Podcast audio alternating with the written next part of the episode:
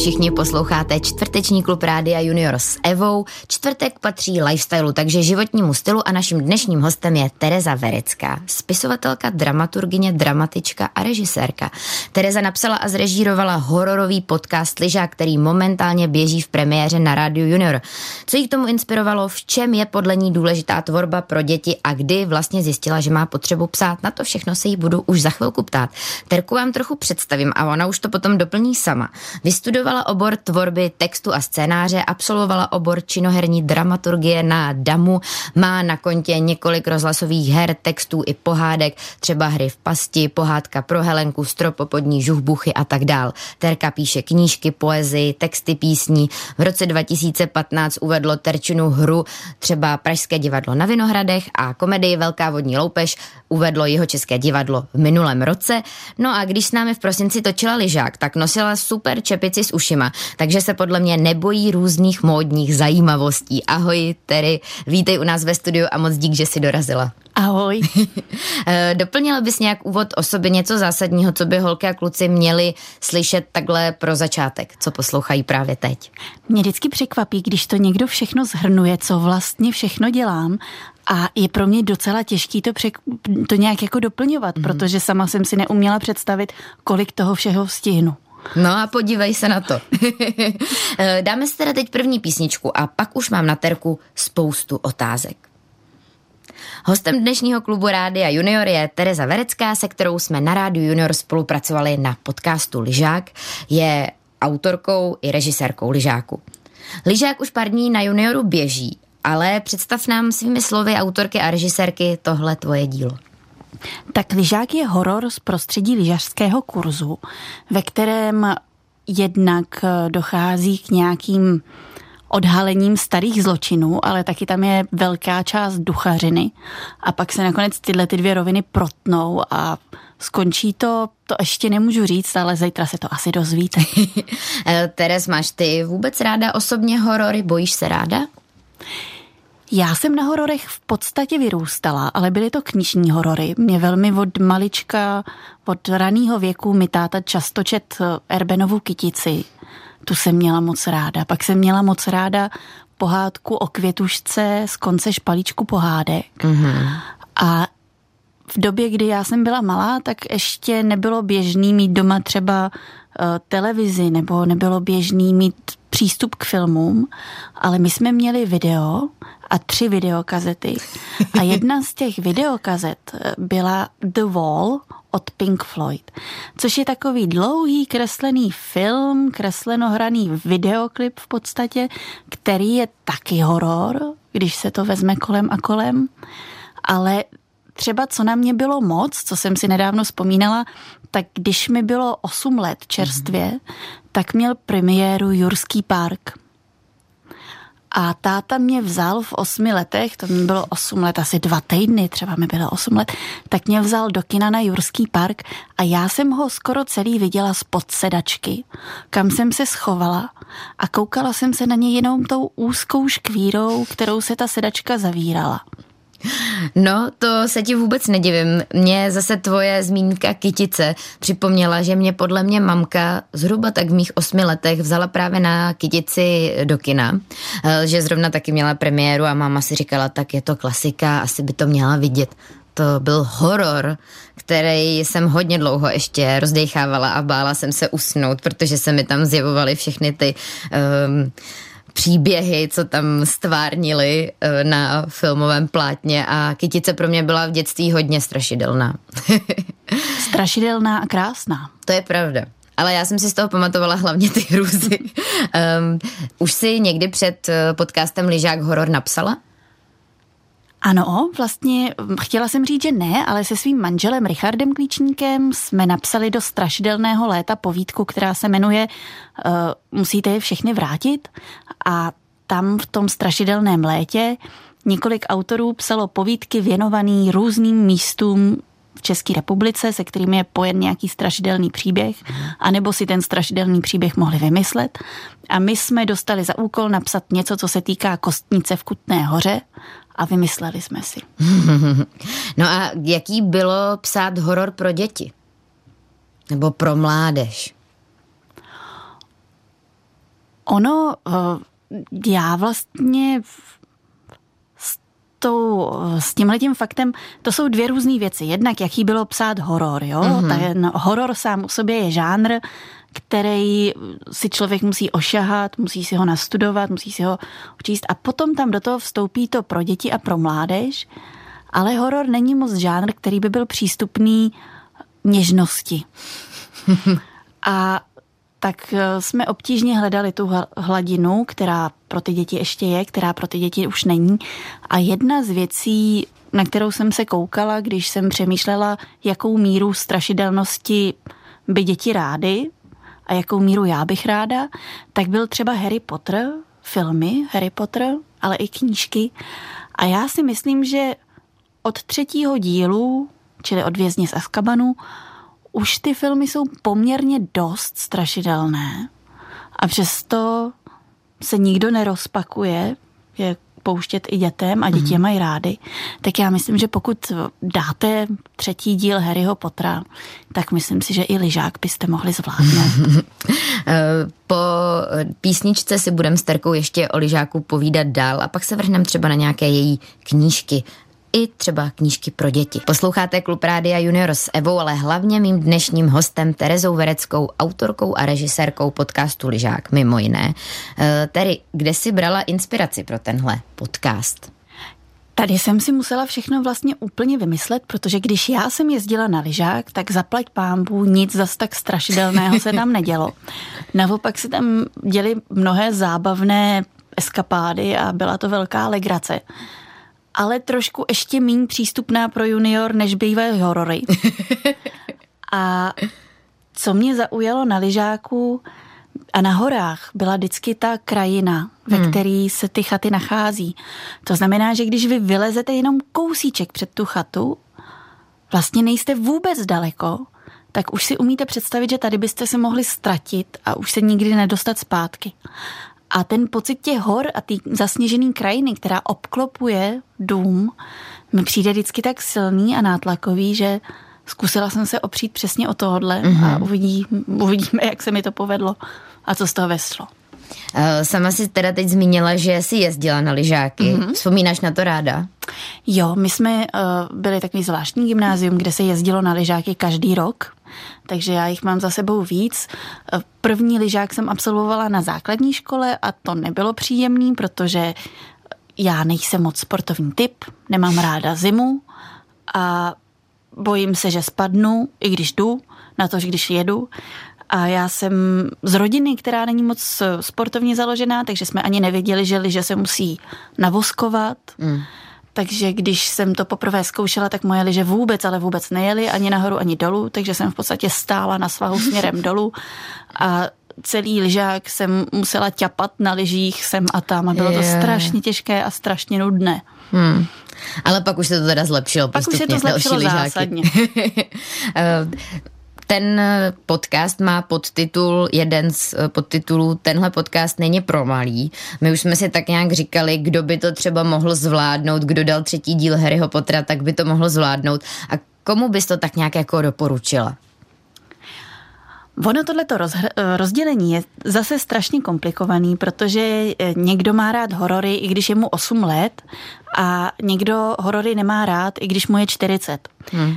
A asi si to budete muset vyzkoušet. Já si myslím, že pro každého, kdo se trochu rád bojí a koho bude bavit už ten začátek, tak by to bylo zajímavé zjistit, co se stane na konci.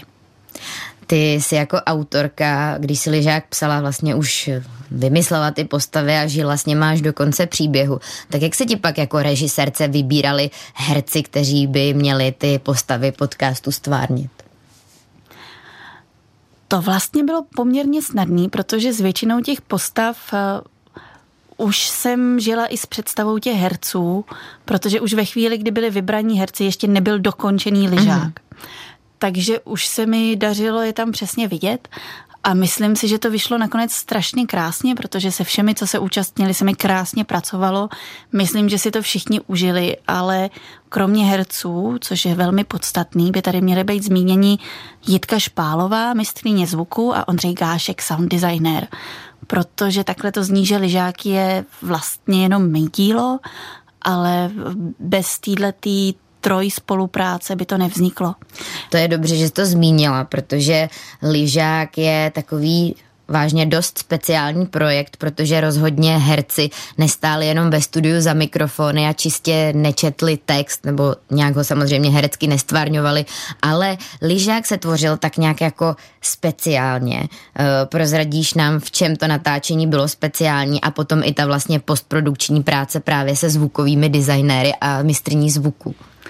Lyžák jsme natáčeli na takzvanou binaurální hlavu. Tady v rozhlase se jí říká Oscar, aby měla nějaké hezké jméno.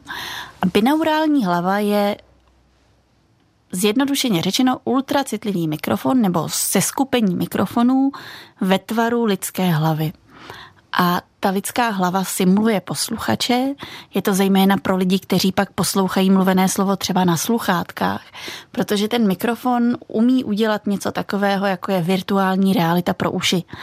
Takže vy cítíte hloubku, cítíte, když se okolo vás něco prožene, když vám někdo šeptá opravdu do ucha, tak nemáte pocit, že to je jenom zvuk zprava nebo zvuk zleva, ale opravdu cítíte jeho fyzickou blízkost, což v tom hororu využíváme, tak aby to bylo nepříjemné většinou, protože horor není, jak už jsem říkala, příliš něžný žánr, ani wellness, ani relaxační. Takže pak, když byste si chtěli dopřát masáž nebo usnout u toho, tak tohle to nebude to nejlepší. Ale každopádně ta binaurální hlava byla ještě zajímavá tím, že má větší nároky na herce při natáčení než mikrofon, protože tím, že je schopná vnímat ten pohyb, tak vy ten pohyb musíte dělat. Takže my jsme běhali, házeli věcma, ťukali, hůlkama lyžařskýma, sundavali, nandavali bundy, honili se v lyžácích a podobné věci což eh, bylo podle mě určitě pro herce zábavou, i když i třeba výzvou. Eh, já jsem taky měla tu možnost si tam menší roličku zahrát, schválně, jestli mě tam poznáte. Každopádně mě to hodně bavilo, že to bylo v prostoru a že třeba pan Lábus tam otevíral a zavíral okno, že tam byla opravdová okenice, že eh, jsme leželi v posteli, že tam byla peřina a vlastně se stalo to, co se moc v Praze nestává, že zrovna v týdnu, kdy se nejvíc natáčelo eh, a nabírali zvuky herců, tak nasněžilo a bylo toho sněhu docela hodně a takže jsme mohli ho i využít eh, a nejet kvůli tomu někam do Krkonoš a nebo prostě používat jako zvuky sněhu pak nějak zpětně, ale opravdu jsme ten sníh měli. Natáčeli jsme na terase v karlínském studiu a jsme tam odhazovali sníh a koulovali se a podobné věci. Jediné, co bylo trochu komplikované, protože Oskar je hlava velice citlivá a Praha je město velice hlučné, takže jsme museli jednak čekat, kdykoliv projíždělo nějaké auto nebo kdykoliv pes v parku zaštěkal. Ale zároveň s těmi zvuky, které jsme takhle nabrali tímhle způsobem, pak eh, jsme museli jiným způsobem pracovat, než s těmi, který se natáčeli byť na Oscara, ale v tichu studia, v tichu mm-hmm. takzvaného plenéru. Co tě na tvorbě lyžáku nejvíc bavilo? Tvorba lyžáku pro mě měla hrozně moc částí. Už od začátku, kdy jsme o tom diskutovali s Lenkou Veverkovou, což byla taky krásná práce, potom to samotné psaní je pro mě vždycky tak trochu řehole, je to náročný, ale když už se to chýlilo ke konci, tak jsem měla dost dobrý pocit z toho a asi nejkrásnější opravdu byly ty chvíle ve studiu, na níž bylo vidět, že všechny zúčastněné, i když mají hrát nějakou děsivou a strašlivou situaci, tak to strašně baví, místo toho, aby je to děsilo. A užili jsme si spoustu zábavy. No a když si myslela, že je všechno hotové, protože jsme nabrali hodiny a hodiny materiálu a vše, co mělo být řečeno, řečeno bylo, tak eh, nastaly další hodiny a hodiny mravenčí práce toho sound designu a to je taky zajímavá práce hmm. a velice zábavná. Akorát pak třeba zjistíte, že e, takové tři minuty rozhlasového materiálu, čili tři minuty lyžáků, děláte tři hodiny A pořád to není ono. no, tak eh, to si myslím nikdo z nás, kdo s tím nemá přímo zkušenost, eh, neumí představit, ale věřím, že to je mravenčí práce a že teď pro naše uši je to úplný balzám, i když teda v tom slova smyslu děsivém, není to wellness, přesně jak si řekla. Uh, máš už třeba představu, co dalšího bys ráda vytvořila pro rozhlas? Tak já mám pro rozhlas eh, teď před sebou, myslím si, tři projekty větší. Z nichž o dvou ještě nemůžu podle mě pořádně hovořit, uh-huh. protože jsou tak mlhavé. A to jsou jenom tyhle ty tři, jsou takový, o nichž vím, že je budu dělat, ale zároveň jsou ještě takové věci, že jsem kdysi napsala četbu na pokračování, která se jmenovala Strašlivé příhody z jedné rekonstrukce. A ta by měla mít pokračování, to je tak jedna z věcí. Ale to, co se bude dělat teď nejblíž, je série pro rozhlas, ta se bude jmenovat Pozor, s tím, že v tom pozor bude víc O, bude tam, budou tam dvě O a budou to takové krátké minutové dokumenty o různých zvířatech zvukové, veršované a bude toho hrozně moc. To Ty začínám jo. psát teď tak to zní parádně, tak eh, ať ti to jde dobře od ruky. Dáme si další písničku a pak probereme třeba to, že Terka taky píše knížky a o některých z nich bychom si mohli trošku popovídat, protože některé z nich jsou právě taky pro děti, tak dostanete třeba tip, co si přečíst.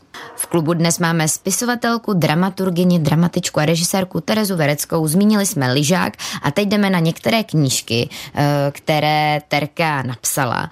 Eh, a nejdřív se zeptám, kdy si vlastně zjistila, že máš potřebu psát? Bylo to už, když byla malá Terka? Ta potřeba psát možná byla jako malá terka, ale vůbec nevypadala jako knížky, protože já jsem těžký dyslektik, dysgrafik, mám těžkou poruchu pozornosti a podobně a měla jsem velké grafomotorické obtíže, čili naučit se pro mě psát bylo strašně těžký. Mm-hmm. Já jsem se to vlastně reálně pořádně naučila až tak ve třetí třídě a i tam jsem nosila špatné známky za psaní, za chyby, za úpravu, za všechno. A zjistilo se, že vzhledem k té poruše pozornosti a všem těmhle těm věcem, tak nejsem moc schopná udržet pozornost při diktátu a máma mě nemůže doma učit na takhle dlouhých cvičeních. Ale co mě vždycky bavilo, zejména i proto, že mi četli toho Erbena a podobně, tak mě bavily hry se slovy, bavily mě básničky a bavily mě ať už slovní fotbal nebo tyhle ty mm-hmm. věci. A naši zjistili, že jsem schopná sice nenapsat diktát, ale jsem schopná napsat dva verše, čili dva řádky, které se rýmují. I kdyby ty dva verše měly znamenat třeba jenom čtyři slova mm-hmm. nebo mhm. tak. Takže první rok jsem psala každý den dva verše, druhý rok se k tomu přidali další dva, takže už to byly každý den čtyři verše.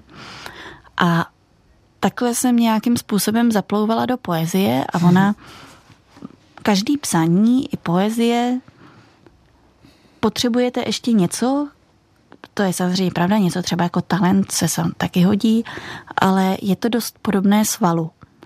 A čím víc vy to děláte a čím víc vy si k tomu hledáte vztah, přestože čtete nebo přestože to zkoušíte, tak tím bezpečněji vám tam pak je, protože ten sval se to naučí. Mm-hmm. Takže já jsem strašlivě dlouho psala jenom básničky. Vlastně ještě dost hluboce po 20. roce, mm-hmm. ještě když jsem studovala tu tvorbu textu a scénáře, tak eh, nejdelší povídka, kterou jsem napsala a nemusela jsem ji vysloveně napsat, protože samozřejmě na gymnáziu jsme psali různé úvahy a, a i maturitní práci a tak. A ty byly vždycky u mě známkovaný dobře, jediný problém byly ty chyby, který tam přinášela dysgrafie, tak eh, ta povídka nejdelší, kterou jsem napsala, byla asi pěti, pěti, pětiřádková. Mm-hmm. A vůbec každý řádek navíc pro mě byl trošku utrpením. Ale potom nějakým nedopatřením se ukázalo, eh, že jsem vlastně slíbila napsat hru pro rozhlas. Ta hra se jmenovala V pasti. Já jsem si neuvědomila, že jsem slíbila napsat hru pro rozhlas. Vůbec jsem nevěděla, že něco takového se mi stalo. A Zjistila jsem to, až když mi volala paní režisérka Kateřina Dušková, kde je teda alespoň ukázka, protože za pár týdnů se má začít natáčet a ona nemá nic. A jak se to stalo, že ty jsi to netušila a, a došlo k tomu příslibu? No, protože my jsme měli uh, profesora, který se jmenoval Martin Urban na té tvorbě textu a scénáře na konzervatoři Jaroslava Ješka. A ten tak na jedné hodině říkal, že má kamarádku v rozhlase a že by kamarádka v rozhlase potřebovala někoho, kdo by jí pomohl s nějakým pořadem pro rozhlas a jestli by někdo náhodou nechtěl. Tak já jsem se přihlásila a myslela jsem si, že celá ta věc bude vypadat tak, že tady v rozhlase řeknu třeba, že Kajnar byl dobrý básník, že to třeba ještě nikdo neví, nebo po jiným básníkovi, že to řeknu a vyberu 20 jeho básníček a z toho se udělá pořad a tím to bude jako hotový a vy, vyřeším jim celý život. Ale ukázalo se, že ne. A ukázalo se, že i ten pan profesor mi to zapomněl říct, že to bude vypadat nějak jinak, že asi tím, že jsem řekla, že pomůžu, takže jsem se zavázala k napsání hry. A vlastně jsem žila dlouhé měsíce v tom, že oni se mi ozvou a že až se ozvou, tak je informuju o nějakých skutečnostech, které jsou zjevné a oni budou z toho strašně překvapení. Ale najednou se ozvala ta Kateřina a ptala se, kde to teda je a kde to vázne. A já jsem nespanikařila, teda aspoň ne nahlas. Mm-hmm. A okamžitě jsem jí do toho telefonu začala vykládat, no jo, no jo, já už to skoro mám, jo, já to jenom, já myslím, že za týden, za 14 dní bych to mohla, určitě já to pošlu, no, já už jenom, už jenom to dobrousím a bude to hotový. No a to jsem takhle jako udržela tvář, položila jsem sluchátko a rozplakala se, protože jsem neměla vůbec nic, neuměla jsem pořádně napsat nic delšího než pět řádků. A nevěděla jsem, jak se to dělá. A takhle, jak jsem tam plakala, tak jsem okamžitě vyběhla, to jsem bydlela ještě v Petrovicích v Praze, mm. vyběhla jsem na autobus, dojela jsem na Václavské náměstí do Luxoru a koupila si knihu Jak napsat dobrý scénář. A tu jsem přes noc přečetla. Ta knížka je moc dobrá, je to taková jako základní učebnice, která vám řekne některé věci, které vypadají zjevné, jakože věc má mít začátek, prostředek a konec. To je moc hezké, když knížka nebo hra má. Ale když jste v panice a nevíte vůbec nic, tak se vám i tyhle ty informace hodí. Hmm. No a pak jsem prostě během 14 dnů se pokusila se smolit něco, co jsem považovala za rozhlasovou hru a pomenovala jsem to v pasti a ku podivu to prošlo a ku podivu na základě téhle hry po mně chtěli další hru a pak další hru a já už jsem prostě musela začít psát věci, které jsou delší než pět řádků. Takže ty, se, ty byla takovou, takovým nedorozuměním vlastně hozená do vody a, a v zatajené panice si jela na Václavák si koupit knížku, jak napsat scénář a pak už to jelo. No já mám pocit, že většina věcí, které uh, mě tak postrkují životem, jsou takový nějaký zvláštní nedorozumění a já se s nima snažím vyrovnat. Eh, ještě, protože právě píšeš jak pro děti, tak pro dospělé a máš srovnání. Myslím si, že spousta autorů se třeba zaměřuje buď na to nebo na to. Eh, v čem je třeba tvorba pro děti pro tebe jiná? Když teď eh, jsme se bavili hodně o lyžáku, což teda nebyla tradiční tvorba pro děti, ale budeme teď třeba probírat i tvoje knížky Stropopodní žuhbuchy nebo Třeskavé pohádky, což jsou knížky pro děti, tak kdybys to mohla nějak porovnat? Já mám pocit, že tvorba pro děti je mnohem svobodnější. Jo? A není to jenom uh, zahalený nějakou naivitou, protože vždycky, když se řekne tvorba pro děti, tak většina lidí si představí vysloveně až teď, když to přeženu, skoro až uslintané něžné pohádky, které nikoho eh, nezraní a nikoho vlastně ani nepobaví.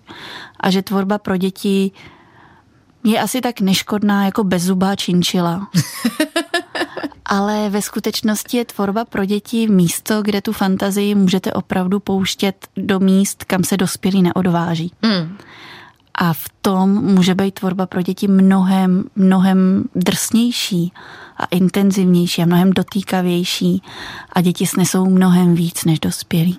Hmm, takže možná i v tom, proto tě to baví? Jo, rozhodně asi se dá říct, že ta tvorba pro děti v té svobodě mě baví víc. A představila bys nám teďka některé své dětské knížky, aby třeba holky a kluci, co teď poslouchají, dostali teď v zimě, kdy uh, skončí za chvilku podcast Lyžák, už budou vědět, jak to dopadlo a budou doma v dece s teplým čajem a budou si říkat, a teď bych si něco dobrého přečetl. No tak Můžu vám doporučit v tuhle tu chvíli dvě dětské knížky.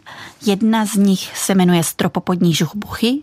Existuje i její rozhlasová verze, to u mých knížek často. A je to první otáčecí knížka na světě. Je to příběh jedné holky, která vůbec, ale vůbec nemá žádnou fantazii a rozhodně nečte, ale začnou se jí dít věci, jako by fantazii měla. Mm-hmm. A je to příběh o zvláštních protinožcích, kteří nežijou v Austrálii, ale je to takový příběh protinožců obrácených na ruby, totiž na strop se během dne nikdo skoro nekouká, ale ve skutečnosti na stropě hlavou dolů žijou úplně jiní lidé, než jsme my. Mm. A můžeme je vidět jenom, když třeba nemůžeme usnout, nebo když jsme nemocní a koukáme do stropu, nebo když se nudíme. Ale oni se snaží, aby vidět nebyli. A stropopodní žuchpuchy jsou příběh teda týhletý holčičky bez fantazie, úplně nudný všední holky Sáry a pána, který spadne ze stropu a snaží se na ten strop vrátit zpátky. No, tak to je třeba tip, co si můžete přečíst. A pak tu jsou ještě třaskavé pohádky, třaskavé pohádky a ne malý chemický bestiář, to je uh, veselá knížka o chemických prvcích, je to takový úvod do chemie, do toho, jak funguje voda, jak je to mít zamazlíčka kyselinu sírovou. Pokud potřebujete někoho, kdo by vám žral domácí úkoly a takovéhle věci, tak není nikdo lepší než kyselina sírová. Akorát pozor, může se stát, že vám sežere i maminku, tatínka, barák a takovéhle věci. Mm. Musíte jí držet dost zkrátka na přísné dietě. A třaskavé pohádky, tam najdete ještě básničky a je to knížka, která vyšla v nakladatelství C-Press a asi je k sehnání kdekoliv na internetu nebo v knihkupectví. Tak to jsou knižní typy od Terky. Eh, dáme si teď další písničku a pak si budeme povídat třeba ještě o projektech, které dělá Terka v divadle, protože jedna její divadelní hra se teď naskoušela v jeho českém divadle v Českých Budějovicích. Naše rádio není jenom slyšet, je i vidět. Nevěříš? Tak si najdi YouTube kanál Rádia Junior a přesvědč se na vlastní oči. Podívej se na naše vysílací studia a moderátory v akci. Těž se na videozáznamy živých rozhovorů s herci, zpěváky a dalšími mega zajímavými hosty. A to zdaleka není vše. Mrkni na YouTube kanál Rádia Junior a dozvíš se to. V dnešním klubu si se spisovatelkou Terezou Vereckou povídáme o podcastu Lyžák, o Tereziných knížkách pro děti a teď snad ještě stihneme zmínit některé další projekty. Eh, Terez nedávno jeho České divadlo naskoušelo tvou hru Velká vodní loupež. Um, jak to probíhalo a jakou roli má potom při následném zkoušení autor uh, hry? Velká vodní loupež je taková komedie, která není pro děti, je to komedie o pivu, ale zároveň je to tragická zpráva o konci světa. A tam to probíhalo moc krásně, protože jsme zkoušeli s režisérkou Zuzanou Burianovou a s ní je vždycky radost zkoušet. A všichni herci přistoupili na to, na její způsoby. A na tvoji hlavní otázku, jakou má autor roli při zkoušení divadelní hry, tak většinou velmi malou. Mm-hmm. Často to může být až nepříjemné, ale já mám to štěstí, že se Zuzanou již od školy spolupracuju a vždycky na těch věcech tak nějakým způsobem děláme spolu dohromady. Takže já jsem byla přítomná u třetiny zkoušení, nebo vlastně možná dokonce u poloviny a byla bych až do konce, kdybych nezačala natáčet lyžák a v tu dobu už pro mě nebylo možné dojíždět mezi Budějovicemi a Prahou, takže jsem pak byla na premiéře a byla jsem milé překvapena. No, tak to je pecka, že to takhle dobře vyšlo. A budeš zase do budoucna spolupracovat s nějakým divadlem, nebo máš už něco rozjednaného, co nám můžeš prozradit? U toho divadla je to mnohem méně jasné než u knížek. Tam samozřejmě je nějakým způsobem jisté, že něco bude, ale ty obrysy těch věcí jsou dlouho rozostřené. Mm-hmm. Takže já třeba vím, že se něco rýsuje, ale vůbec nevím, o čem to bude, vůbec nevím, s kým to bude a tak. Je to takový Je to věštění. zatím nejasný, jasně. A uh, my jsme vlastně zmiňovali teď komedii, uh, předtím horor. Dalo by se říct, jaký žánr píšeš nejraději? To nejde, protože eh, ten žánr je vždycky, ve skutečnosti ten žánr jsou fyzikální zákony, mm-hmm. které budou fungovat v tom světě, který si vymyslíš. A ty potřebuješ v každém světě nějaký fyzikální zákony, aby se pak mohla pokusit proti ním třeba bojovat nebo zkusit navzdory gravitaci lítat a podobné věci. A já mám asi asi bych se ráda pokoušela dál rozvíjet nějaký komediální a humorní věci, ale musím říct, že i ten, ten horor mě vlastně velmi bavil. A to, co teď zkouším, to, na čem teď hodně pracuju, je komiks, grafická novela. S Mikulášem Podprockým děláme komiks o Siru Nikolasi Vintnovi. Mm-hmm. Jmenuje se to Vintn nebyl sám a ten komiks zejména pojednává o kamarádech a spolupracovnících Nikolase Vintna a o tom všem, co udělali. To možná nevíte, ale to byl pán, který pomohl zachránit 669 dětí před eh, nacisty na začátku druhé světové války a po Mnichovské dohodě.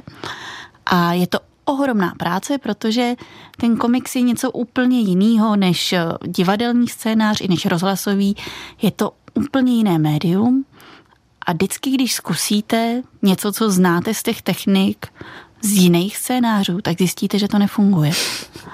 Takže je to pro mě velká práce, je to velký učení a není to malý, malá věc. Bude to mít zhruba 221 stran, no. což je na komiks docela hodně. A doufám, že to zdárně dotáhneme a že to příští rok vyjde. No tak to se budeme všichni těšit. Uh, moje další otázka zní, ty jsi spisovatelka, dramatička, dramaturgině i režisérka. Jaká role tě baví nejvíc nebo jako, jako co se nejvíc cítíš? Hm. Protože to je tolik označení pro jednu terku, co tu přede mnou sedí. tak já myslím, že asi nejvíc jsem uh, rozhlasová autorka a, a dramatička, ale musím říct, že mě strašlivě baví ta rozhlasová režie. Je to instantnější a soustředěnější než zkoušení v divadle, protože zatímco v divadle průměrně zkoušíte hru 6-7 týdnů průměrně a opravdu je potřeba ten veškerý čas využít a je to komplikovaný, tak tady se ty lidi například na lyžák jsem měla herce na nějakých 10 eh, frekvencí, to znamená 10 dní intenzivní práce s herci, opravdu intenzivní. A tahle ta instantnost a ta naprostá soustředěnost a připravenost těch herců eh, mě velmi baví a cítím se v tom bezpečně, v tom mluveném slovu. Mm-hmm. A teď jsme znova ještě zmínili lyžák. Když jsi na něm pracovala, tak mm. já jsem hned na začátku říkala, měla skulíška s ušima, ve studiu byly hůlky, prostě si žila lyžákem. Máš to tak s každou svojí tvorbou, že se přeneseš k postavám do toho prostředí a trochu tomu v něčem třeba uspůsobíš v tu chvíli svůj život? Vlastně asi jo protože eh, na každý věci, kterou pracuju, eh, na každý věci, na které pracuju, tak eh, musím dělat hrozně moc rešerší. Jsem takový typ autora, který třeba opravdu dva roky studuje nebo snaží se nasát co nejvíc informací, pak v jistou chvíli to sice musíte všechno zapomenout, abyste si museli, mohli začít vymýšlet bez ohledu na to, co je skutečnost. Ale tím, čím víc o tom, kterým tématu nasávám, tak tím víc to ovlivňuje v té době i můj život. A často mi pomáhá se právě přenášet blíž k těm věcem nějakým zvukem. Já když píšu, tak vždycky mám na uších sluchátka a ne vysloveně hudbou, někdy třeba bílým šumem, nebo v případě lyžáků to bylo zvuky, jo, takovými strašidelnými zvuky větru, nebo strašidelnými playlisty halloweenskými, nebo křupáním sněhu se odděluju od reality, abych mohla psát. Dáme si poslední písničku a pak eh, je naše poslední povídání s Terkou, kde už se jí zeptám jenom na pár otázek a pak už se budeme muset rozloučit. S Terezou Vereckou, spisovatelkou, eh, dramatičkou, režisérkou rozhlasovou si dnes povídáme eh, v klubu Rádia Junior, třeba o podcastu Lyžák, ten jsme řešili hodně. Eh, ten se odehrává na horské chatě, v zimě, ve sněhu. Ty si ale zmiňovala, že zimu ráda nemáš. Jaké je teda tvoje nejoblíbenější roční období? Vlastně musím říct, že zimu nemám ráda jako ten věm toho chladu, ale čím jsem starší, tak tím si uvědomuju, že každý roční období je krásný. Ale máme s manželem takový zvyk, že každý únor se snažíme zmizet. A mizíme někam za teplem. A asi jsem spíš letní a podzimní typ. Nejkrásnější pro mě vlastně je asi babí léto v Čechách. Mm.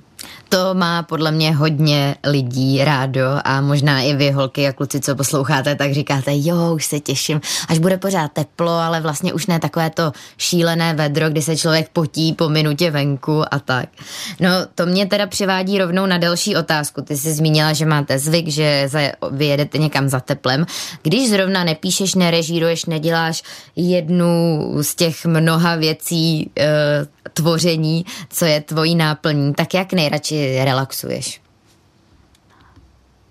Já vlastně asi, a to je eh, vada, kterou mám, já neumím moc relaxovat. Čili já, když nepíšu, tak si říkám, že bych vlastně měla psát, protože nikdo jiný to za mě neudělá. Hmm. A když zkouším relaxovat, tak na sebe jsem přísná, říkám si, že jsem vlastně líná, protože bych měla psát. Takže jsem ráda, že se na to zeptala a já se pokusím soustředit se na relaxaci, na relaxaci abych na tohle líp uměla odpovědět. Pro příště. Eh, teď takový dvě otázky na tělo. Možná eh, třeba řekneš, že prostě nevíš. Zajímalo by mě, jaká postava v lyžáku je tvoje nejoblíbenější a proč? Hm. Když tam jsou všichni tak, tak jako krásní, že abych nikoho neurazila, tak bych asi zmínila Morče Kuličku. Dobře. to byla diplomatická odpověď. A je v některé tvojí knížce anebo hře postava, která je inspirovaná tebou samotnou? Myslím si, že zatím ne.